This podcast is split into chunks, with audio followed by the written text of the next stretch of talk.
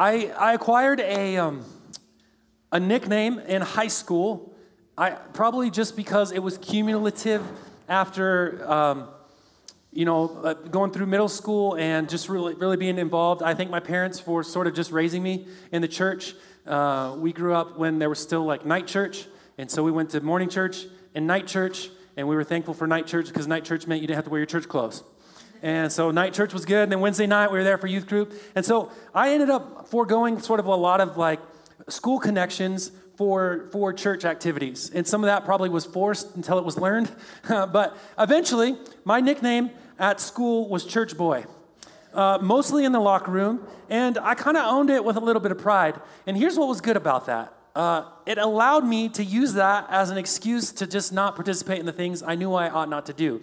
I'd be like, yeah, that's who I am. And so it's okay. Yeah, you'll take a little bit of ridicule. And I, I eventually kind of owned that. So uh, I had to sacrifice a little bit of, uh, I don't know, face value or like, you know, pride or uh, having some kind of reputation um, just to kind of to, to belong in the church the way that I did and to kind of grow up the way that I did and commit uh, thankfully, by God's grace, to uh, just be um, kind of as steadfast as a, as a, teenage man might be or a teenage boy would be uh, at that age. And sure, I had my bumps in the road, but I, I was kind of proud of that nickname, and I, I'm glad I had it. But I trust that you guys have all had that experience where you've had to sacrifice something in order to, to belong somewhere or to, to give something up uh, to fit in or to be accepted or to lose something in order to gain something better.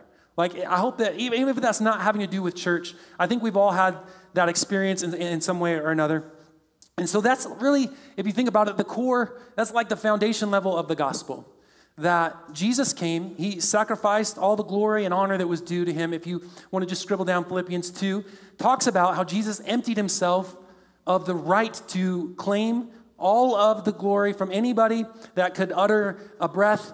And he, he set that aside and he came down and he served, not to be served. And so that, that aspect of the gospel is essential for us to understand. And because he's done that, it puts now that um, opportunity also before those who have faith. We have that same option, that same opportunity, if you want to think about it that way, to serve God by foregoing or sacrificing so that others can, um, so that others can benefit. And so um, this, this opportunity and this choice presents itself like lots of different ways. It's not always reputation.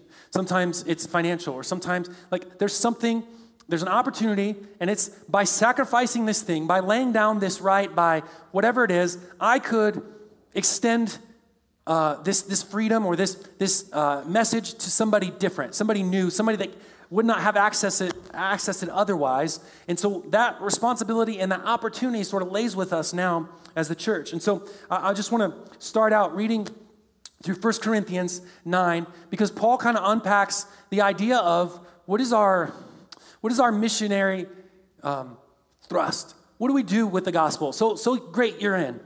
And so he's talking about what he does with it now that he's been given this opportunity. He says, Though I'm free from all, I have made myself a servant to all, that I might win more of them. Who is the them? Well, that's the people that don't know yet. That's the people that have yet to hear. To the Jews, I became as a Jew in order to win Jews. To those under the law, I became as one under the law, though not being myself under the law. That's an important distinction that we're going to get through this morning. Why? So that I might win those who are under the law.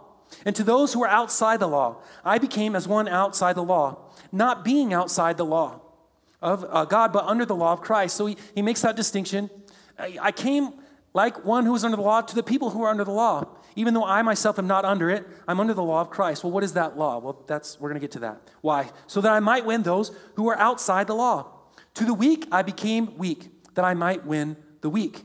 I have become all things to all people, that by all means. That means not every possible means, but every possible opportunity that by every means I'm given, I will do all that I can that I might save some by performing this action. And I do it all, why? For the sake of the gospel. So there it is. It's rooted in my, my own, being saved, my own faith makes me, it forces me, that's the impetus for moving forward. It's why? So that I might share with them in its blessings. Okay? So that's sort of the framework for this, this morning. So we're called to this, this same kind of mindset, this same kind of, of value. In light of Christ's love and his sacrifice and his coming um, to serve us, setting aside his what, what he's rightly due, that gives us now this opportunity. What, what is this sacrifice? There's some sacrifice that you are called to make so that you might be useful in the kingdom for the gospel. Why? So I might save some, right? So I might illuminate for them what they don't know yet, so that I can bring a message that they have not yet received. And so this morning, through those were Paul's words. So through Paul's words, we, we get the the what, okay? And then in Timothy's example this morning, we kind of get a how. It's not a how that we can all apply to ourselves, but it gives us sort of uh, shoes to put on that idea. And so, uh, with that said, this morning, we'll pray for our time in the Word. We'll be in Acts chapter 16, verses 1 through 5, and we're talking about being free, freed to serve, which is sort of that real antithetical, upside down idea that happens so much in the gospel. And talking about opportunity costs, get out of here. And that could be read two ways. You like go, get out of this place, but also get out of here. That's what I have to do. We'll find out. All right, let's pray. Father, we thank you for the morning. We thank you for your word. We thank you for those that have come this morning to um, sit under the teaching,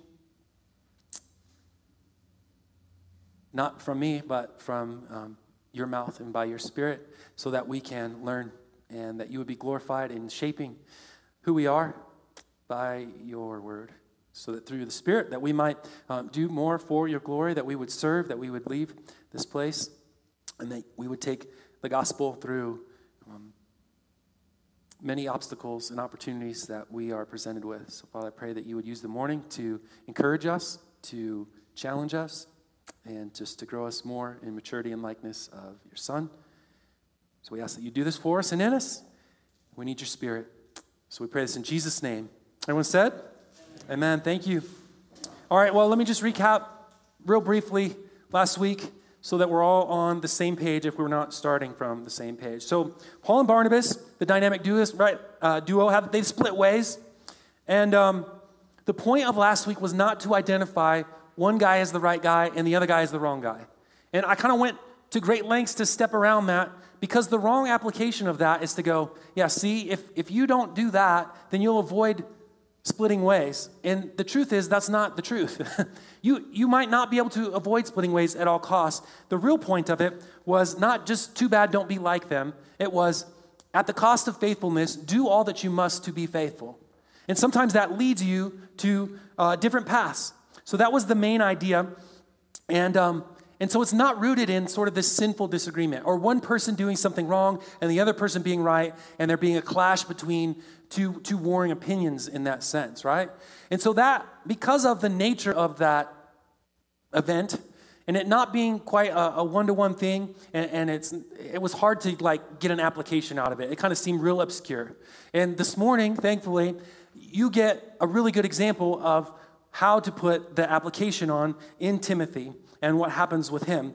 And so overall there's there's a, a call to faithfulness always right? That's that's the number one measurement of our lives. Faithfulness to the mission of the gospel. Faithfulness to christ. Faithfulness to his word. And so um, the, the point this morning let me just read it. This is the thesis so that if i go on some rabbit trail you'll know what you were supposed to learn okay? All right. Faith in the gospel frees us then it calls us to serve that gospel okay so we should willingly sacrifice in faithfulness when we have the opportunity to be useful. Why? For the good of others. And the good of others has like a two pronged idea, okay? So, all of that, it's a call to, to, to, gospel faithfulness at every opportunity so that you can be useful to the gospel for others. And there's a two pronged others there's the people that are already in the church, those are the others you need to be useful to and faithful to the gospel. And then there's those who are outside the church, those are unbelievers who are also called to serve by our faithfulness in the gospel. That's the thesis. So we all, we all together this morning. Okay, here we go. And to Lystra. And there was a disciple there named Timothy. He was the son of a Jewish woman who was a believer, but his father was a Greek. And he was well spoken of by the brothers at Lystra and Iconium. Now, same city saw him stoned with large stones, not marijuana like. He's stoned inside the city, assumed dead, drug outside the city. left for dead. Okay? So that's Paul's last visit here. And so uh, you got to um, put that in the context of it wasn't the people in the city that actually Paul and to kill him. Okay? Assuming they had done their duty, they drag him outside the city and leave him for dead. But we're told that the believers or the brothers gather around Paul and he pops back up. And he doesn't make his escape, he goes right back in the city. Okay? Now, this all happens to be in Timothy's hometown. That's why that's important. So here's what you have to know Timothy, for certain, had some kind of audience in that event. Whether or not he was one of the brothers that gathered around when, when Paul was assumed dead and he just jumps up and then goes back in the city, that's possible. Or maybe he wasn't outside the city, but he was inside the city and he knew that Paul was killed and then drug outside the city and then he sees him come back in. Okay? So, either way, if you're audience to that, I want you to just sort of process what you would think about the gospel, about that kind of message, and about the kind of person that carries that message after being killed for sharing that message, and then goes right back to that same thing, right? Just, just think about the kind of impact that would have on you and in your life. So, how that might shape Timothy's thinking about this message, about what it means to serve the gospel. So, we, are introduced to Timothy here. We're told that he has a, a good reputation among the brothers, but we, we also get some like some background information, and this isn't just um, you know, flourishes in, in the story for, for interest, these are important things that we need to know. Timothy is half Jewish. And the Jewish woman we're introduced to is his mother, that's Eunice. We find out him and his grandmother sort of raised Timothy. So, for whatever reason, his, his dad's like out of the picture. So, he's been largely raised like in a, in a, a, a female dominated um, uh, upbringing, and his father's uh, Greek, and he's a believer, and so he's got this mishmash sort of uh, of, a, of a, a, legacy or a heritage or a reputation, if you want to think about it that way. So Timothy's father is Greek, and the emphasis is given there because the, the Jewish heritage is reckoned through the mother. Right? That's why it says his mother was Jewish, but his father was Greek. And that contrast is meant, you, meant for you to see he, he's not reckoned as Jewish because his father was Greek and did not do what was required to keep him in the covenant, to, to, to identify him as a, a, a Jew, which was circumcision. And so Timothy has this reputation. He's well spoken of by the brothers, that's the people inside the church, believers, and he's considered mature. So you also need to take note here that he's mature. And that's why Paul identifies him as somebody that's worth investing in. He, he's seen and he has got, he's got this good reputation. And so maturity is not measured necessarily in age, right? We, we tend to think the older people are more mature, and sometimes they are, but sometimes they're not, especially when it comes to the church, especially when it comes to the faith. Maturity is measured in faithfulness, in obedience, not in age. In uh, 1 Timothy, which is the letter that Paul writes to Timothy later as he's being a leader in the church, he reminds Timothy of this aspect. He says, Do not let anyone look down on you because you are young. So he's, he's a young man. I'll qualify that in a second. But set an example to the believers in speech, in conduct, in love, in faith, and in purity. So we're supposed to get the sense here that age does not matter so, so far as you lead through maturity, you lead through faithfulness, you lead through being um, faithful to uh, set an example for others. And so um, there's a great debate around how old Timothy is. This makes me feel real good, and maybe it'll make you feel good. So at this time, you were reckoned a youth all the way up until 40. So I'm still a youth. All right? It's unlikely that he's 40 years old, but he's not like, uh, he's not a teenager. He's likely somewhere 20, like young 20s. And uh, some people believe he's as old as 30, and that's going to become an important note for you. So he's, he's, a, he's a, mature, a maturing and a mature man at this point by, by age, but also by maturity in the faith. And so, um, so we see what, what happens with this. So Paul sees Timothy, one who's mature, and he wants, to, he wants him to accompany him to, to take this gospel, to keep going on the missionary journey. He wants Timothy, Timothy to accompany him, and so he took him and he circumcised him, and everyone groaned. Because the Jews who were in those places, for they all knew that his father was Greek. Okay, now that's, if, if, if you follow the story at all, that should feel abrupt that should feel like, wait, we're back, we're going backwards. We spent a full chapter in, I don't know, like eight weeks talking about the fact that you didn't need to be circumcised to be included in the church. And so, why does Paul now choose to have Timothy circumcised to accompany him? So, Timothy has a good reputation. That's something that he himself has invested in, right? He's worked towards that. He's been faithful, whatever that looked like, to, to have this good reputation among the believers. And um, our reputation, though, is not always measured just by like in religious ways. So among the people, just if you look at the people that are around you, they probably think something about how you are mature or not mature in the faith. And what, what, what you present here on Sundays when we gather, that's one reputation. But all of us have another reputation that doesn't include the church people. It's everybody outside the church. It's how you're thought of by everybody else, right? We, we all have both of those kind of reputations. We have the, the, the, the insider reputation that we have within some small club or group of people that kind of think of us one way, and then what everybody else really knows about us, what everybody else really thinks about us, and Timothy is no exception. It says that everybody knows, all of them, I don't know how they all know, but they all know that his father was Greek, and that's pointed out because of the fact that he was not included in the Jewish faith. His father was Greek, and so his flesh tells two stories. He has the right heritage, he has like the birthright, but he did not take the right steps to be included or to be identified with that group of people.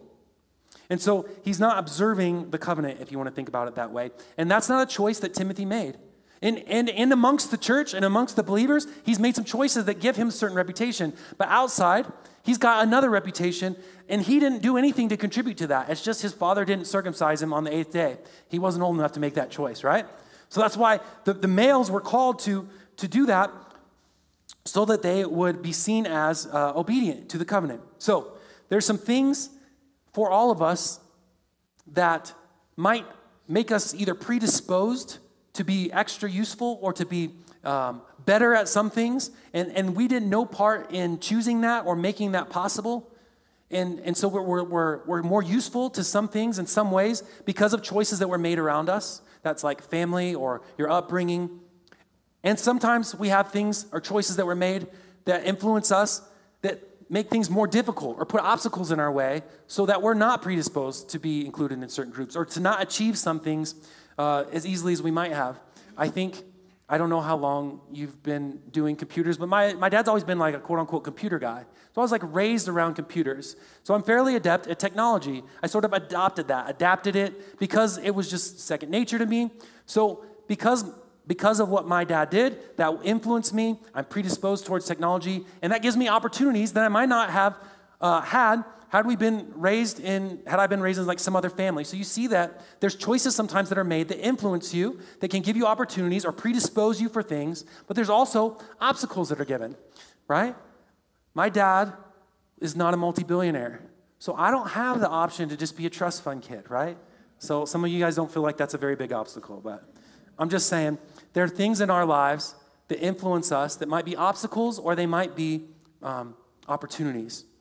And so, either way, these things uh, relate to our ability to, uh, to walk in these different opportunities. So, Timothy, like all of us, have both of these positive and negative. So maybe you can think of things in your life that are like that. Something that gives you an opportunity that something comes relatively easy, or that you have the ability to get to a certain group of people that I might not be able to get to. That you're naturally accepted within a group of people that I may not know, that I may not have access to naturally. So, Paul is not being a hypocrite.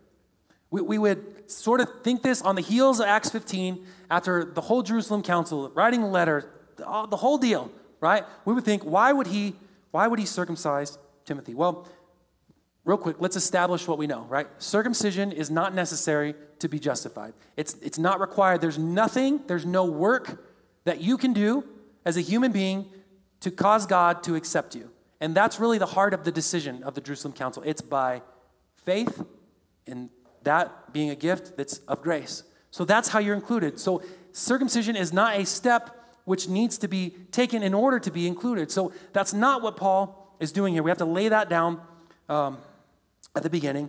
So that's what's been established. But Paul, um, Paul's not doing this so that Timothy will be accepted. He's doing it to give Timothy access. Those are different things. He's not doing it as a means of justification. Look, Timothy already has a testimony. He's already accepted in the church. He's got a reputation in the church. He's considered a believer. So it's not about justification, it's about access. So um, in uh, Galatians 2, there's a, another young man by the name of Titus. And Paul's going to um, absolutely steadfastly refuse to let Titus be circumcised. So, hear what he says about this. This is Paul speaking now in Galatians chapter 2. He said, I went up. That I went up is referring to the trip to Jerusalem. I went up because of a revelation, and I set before them privately, before uh, those who seemed influential. So he said he, he goes up to Jerusalem and he, and he sets an idea before the leaders there. And he, that idea is so that um, the gospel that I proclaimed among the Gentiles, in order to make sure I was not running or had not run in vain. Okay, so I'll just pause here for a second. Paul is saying, I went to sort this out because my fear was the gospel that I was had been declaring and was declaring, the substance of it was being threatened. I'm telling people they don't need to be circumcised. They can be included in the covenant without anything but faith. And so he goes up and he says, So I go to make sure that I wasn't preaching a, a, wrong gospel or that I wasn't preaching in vain, that all I had done was wrong. And then directly on the heels of that, he says, And even Titus, who was with me, was not forced to be circumcised. So he's, he's uh, affirmed or confirmed in what he said that, that it's not necessary for, for there to be any steps. And again, though he was a Greek. So now we have two guys one who's a Jew and a Greek, half and half, and one who's just a Greek, one who's just totally pagan. And why? So in that case, he refuses to let Titus be circumcised. Well, to circumcise Titus would have been a compromise of the gospel. That's what he just said. He said, I went to make sure that what I was saying was true. And so once that was confirmed, there, there's no question about whether or not somebody does or does not need to be circumcised. So he refuses to let Titus be circumcised because that would be a confusion of the issue. It would say, you know what, maybe there is a step that you need to take, or it would be like a sense of merit. It's like, well, yeah, you don't need it, but if you do it, that'll make you better, right? So you could see how that, that would confuse the issue. The gospel will become less clear than it is, okay? So, in that sense, um, he doesn't let Titus be circumcised. But for, for Timothy, because it's not an essential, it's a choice. It's an opportunity now. It's a freedom. It's something that he can choose to do or not do for, uh, for the right purposes. So, why does Paul do this? Well, we told, he tells us because of the Jews that were in those places. Because of the Jews that were in those places, he wants access to those Jews. And so, here's where we get some of the clarifications from last week, sort of where we left off, which is when, when uh, opinions diverge and when there's different calls to faithfulness, like what do we do? How do we sort those things out? How often should we defer our rights to others? How often should we sacrifice in order that other people might have the benefit that we uh, are probably rightly entitled to? So here's the deal Preference, preferences and rights always deal in terms of freedoms. They never deal with essentials. Can I say that again? If, if we're talking about a, difference in opinion or a difference in preference, those deal with non essential things like not the gospel and not sin and not God's word. If it's in one of those categories, gospel, sin, God's word, that's not a that's not agree to disagree category. But in all the other places, you have freedom to disagree. Now you're implored over and over and over, exhorted to, if at all possible, lay down your rights so that somebody else is not caused an issue because you think you're right and they think they're right. So if, if at all possible, you do that in every case. And you're like, when? In every case. Why? Because the more mature person can lay down what they know to not be essential so that somebody else can move forward. Can I say that again? The more mature person can lay down something that's not essential for the good of the, the immature person, not because they're immature like stupid, immature because they haven't developed the sense enough to know that that thing isn't essential. Does that make sense? So Paul applies this to all, all across the board. If you think it's important to celebrate one day over another, and I think it's not, I should defer to the person whose conscience is bound to that day. If, if I think drinking is okay and you think it's terrible, I should defer my right to, to, uh, to partake in alcohol so that I don't make an issue for you. That's the more mature position. And we're always implored to do that. Romans 14, scribble that down if you want to read that chapter. So, in the case that we can lay it down in the sense of freedoms, we should always do that. He says, for two reasons, though, we need to make sure that the, the times that we make those decisions, we do it from a clear conscience. That we're actually convinced that to do otherwise would be sin. Okay? So you do it from a clear conscience, and then he finishes that later on, and he says, so that anything that does not proceed from faith is sin. So that if you're not doing it as an act of faith, it's a, it's a sinful activity to do it. So just uh, remind yourself to read through Romans 14 if you want a little more uh, detail on the issue. So, why does Paul do this? Because of the Jews that are in those places. It's about access to get to those Jews. He, he, he is not talking about something, it's, a, it's essential, it's a freedom that he has to, uh, the opportunity to lay down. Timothy could perhaps choose not to lay down this freedom. And he could serve as a pastor, maybe in Derbe, where he's at right now. He could stay there and not avail himself of an opportunity that he was born with, something that somebody else may not have the opportunity to do. But because he's going to choose to sacrifice to do that, he's going to be able to reach not just those who are in the church right now, the Gentiles, but he's going to be able to reach also the Jews. So it says, they went on their way through the cities and they delivered to them for observant the decisions that had been reached by the apostles and the elders who were in Jerusalem. That's the letter that they're carrying that says this exact thing. You don't have to be circumcised to be included in the covenant. Just abstain from things that show that you're not faithful to um, Christ. And it says, because of this, the churches were strengthened in the faith and they increased in numbers daily. Okay? Two things happen out of this. Because Timothy is circumcised, because he lays down something that we may not be able to relate to. Okay? So that's the how. How did Timothy become all things to all people so that by all means he might save some? In this sense, at the opportunity, lays down his freedom so that he can reach a people that other people don't have the opportunity to get to. Okay? Now you're like, how does that apply to me? Okay, well, we're going to get there, and that's the point of today. But the point of that is that there's two things that happen out of it. It's not just benefiting the church, it's benefiting those who are outside the church, right? It's both. So there's a gospel priority. It's a gospel powered thing that happens, and it happens in discipleship and evangelism. It increased in faith. That means they got deeper and stronger. They grew in their knowledge of what's good and bad. But it also reached to those that were outside. And so in the evangelism and the outreach, um, it, it has it bears fruit in both. And I think, there we go. So it bears fruit in both avenues. There's two targets of this discipleship and evangelism. The church benefits, and those who are outside the church both benefit. And so the message of the gospel that God is reconciling people to himself, not by their qualifications, but purely by grace, the power of that message, yes, is empowered by the Holy Spirit, but listen, your witness is the means, it enhances that. So think about this. You're lost and stranded in the desert. You are about to die. You've been there for two days, totally parched, can't move another inch. Okay? You know that it is certain death for you. And yet, off in the distance, you see somebody making their way towards you. Right? And you know that to get to you, they had to travel just as far as you did through the desert, right? They've made their way, they're getting there. They see you, they spy you, they're after you. They are, their one mission is to get to you. And when they get to you, they offer you the best, coldest drink of water that you ever had in your whole life, right? Now, is the power in the drink of water? Yes, right? You, you absolutely need the water to survive. You need it to keep going. But there's also power in the person that risked all to get to you to give you that water. Yes? There's like an enhanced like appreciation. It's not just that you, you know, went out of your way to come out of the parking lot to meet me here 10 feet away. You risked life and limb to give me water, okay? That's what's at play here. He's laying down what he doesn't have to lay down, and it communicates something important to those that he's trying to communicate it to. I'm willing to lay down everything that I can to reach you in the middle of where you're at. And that's the point.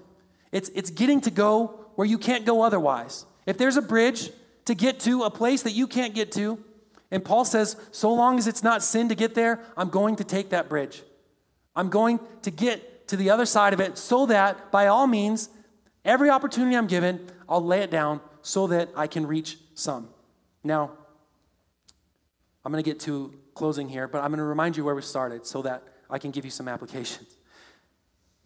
I'm free from all. There's Paul's not bound to any particular culture. There's nothing he has to observe to be okay with God. He sees that. That's a mature view on the world. There's nothing that he must do to be accepted. But I have made myself a servant to them in the sense that whatever they're bound by, whatever's going to keep me from getting to them, I'm willing to lay that down so that I can qualify to get there. I'll do that. Why? So that I might win more of them. So then he goes on to talk about he becomes like the Jews because they're under the law, so I'll follow the law. Well, when I'm going to the people that are outside the law, I'll pretend that I'm just like them. Not pretend, but he, he just partakes because that's what it is. Here's the deal. Why? So that he can win more. So that by all means he might save some. Opportunity often costs our freedom. And here's the problem way, way, way, way, way, way, and however many more ways you want to put on there, we choose not to avail ourselves of the opportunity, retain our freedom at the cost of other people. There's so few people that are faithful in this area. And so the application of this was somewhat obscured last week because it wasn't quite as tangible. But here it is set before you. What opportunity do you have that you're unwilling to lay down a right or a freedom for the good of somebody else, whether that's somebody inside the church or outside the church? So I think we, are presented with these all the time, and instead of seeing it as the opportunity, we hide behind freedom and use it as an excuse to not go. Well, I'm free not to do that. I'm free to do whatever I want, therefore, I won't. So let me just give you a, a very superficial example because I think it will cause you to see um, the substance of it, but also maybe identify what's going on here. If Paul was trying to reach uh, the people of our culture today, okay, he would not go and participate in whatever sinful activity was going on in order to reach people. But if he knew that by, by not wearing a cross, right? A piece of jewelry. By not wearing a cross, that he would be able to at least start a conversation with somebody on their turf. They would at least engage with him, right? Is Paul free to wear a cross or not wear a cross? Yes, absolutely. There's no substance to that. You might choose, you might, that has great significance to those that choose to wear something like that, right? And you're free to do it. You're free to not do it, and it has no bearing on whether or not you're justified or accepted in the church or with God. That's a true freedom. But Paul would say, if this thing is keeping me from talking to you, I'll, I'll forego wearing this cross. Okay. Now, that seems silly. That's like a jewelry thing, because maybe you don't wear a cross. But now I want you to think about the things that you have as this barrier that you know you're free to do, and you know that by doing those things, the people outside tend to reject your advances or outright just wouldn't even give you the time of day, right? And we think that we're being evangelistic. But really, we're not. We're, we're flaunting our freedom at the cost of somebody actually hearing the words that we're saying, actually perceiving what it is that we want to extend to them. And so, in that way, we're actually making our freedoms a barrier to them hearing the gospel, and you're getting to them. So, is all things it's every opportunity that you can lay down at any point without sin, without obscuring the gospel. Does not wearing a cross obscure the gospel? Absolutely not. But it gives them the opportunity to give the message. Why? Because there's a lot of all people out there.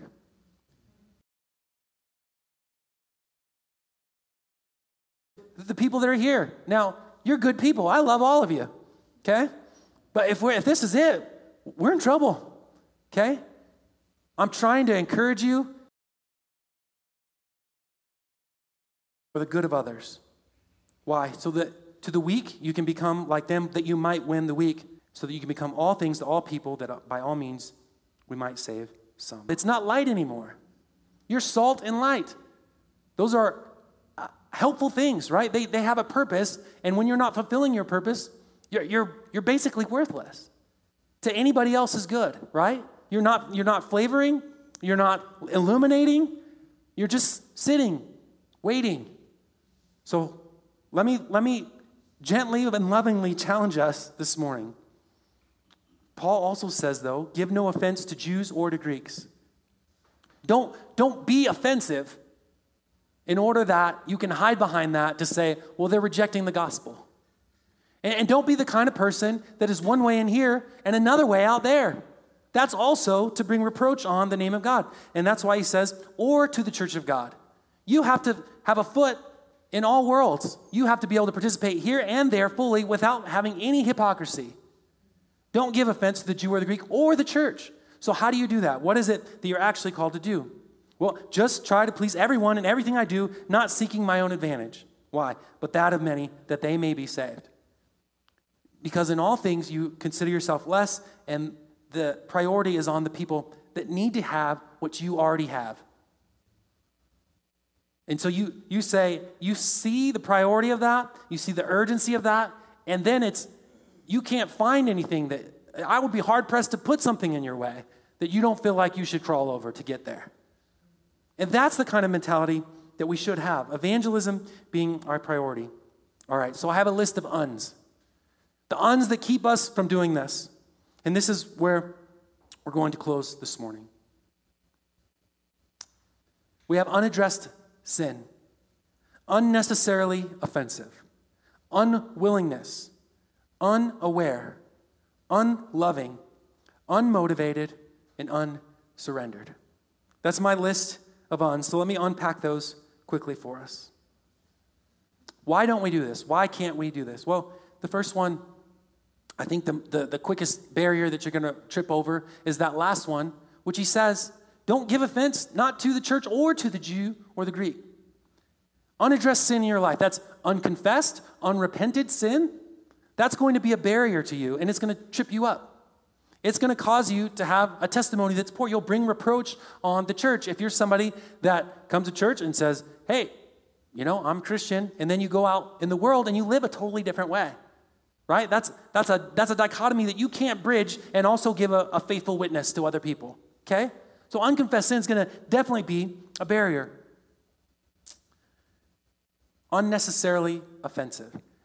Paul never, Paul emphasizes the offensiveness of the gospel. The offensiveness of the message is not personal offensiveness, it's the offensiveness of the message. It says, hey, you're in sin and the gospel's calling you to repent. That's the offense of the gospel, not personal offensiveness. And I think too often we get those muddled up and we think, well, people won't like me because I like the gospel. Uh, you should be well thought of by outsiders. People should have a good opinion of you. It, it says, uh, I'm sorry I don't have the reference, but it says if people re- ha- want to bring reproach on you, it should be for doing good.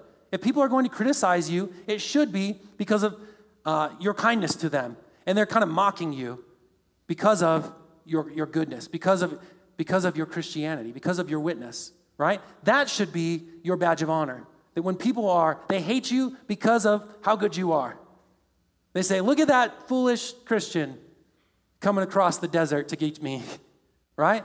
You're being mocked there for faithfulness. And that's the good kind of mocking. That's not offensive, but we are unnecessarily offensive, thinking ourselves holding fast to what Paul says about the offensiveness of the message itself.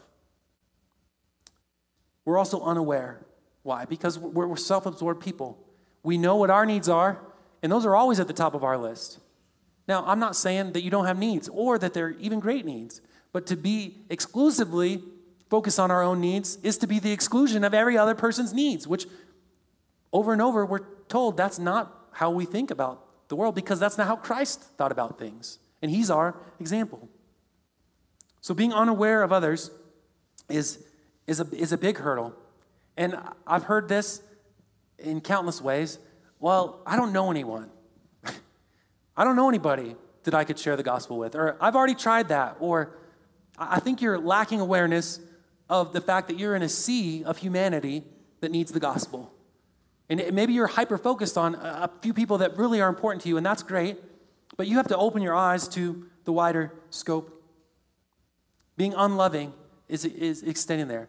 We, we have prejudices, we have likes and dislikes, and we tend to overlay those on groups of people and say, well, I think that, you know, Lord, forgive the example, it's the first one, but like, I don't think the Democrats should be saved or something like that. I mean, that's foolishness. You should never expect an unbeliever to get up to your standards so that then you can extend them the gospel. That's silly. That's Paul, Paul, Paul says to the Corinthians, when I wrote you, he writes in the letter, he says, when I said, don't, don't, uh, you know, uh, mix yourself with the people that are immoral, he said, I didn't say that about the world. Otherwise, you wouldn't be able to go into the world, right? He said, I, I said, don't do that with the people that are proclaiming themselves to be Christians and are living immoral lives. Of course, immoral people without the gospel are going to act like what? Immoral people without the gospel. And so our love ought to extend that because we remember what we were, right? So unloving is a, uh, an obstacle. Unmotivated. I'm tired. Man, I just don't know.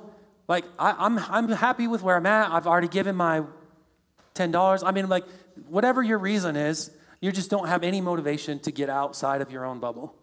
And um, my, my prayer is that um, God would just kind of blow that up for you and, and cause your heart to be expanded for those that, um, that have not heard yet. And that you would be motivated to participate in whatever opportunity that He gives you.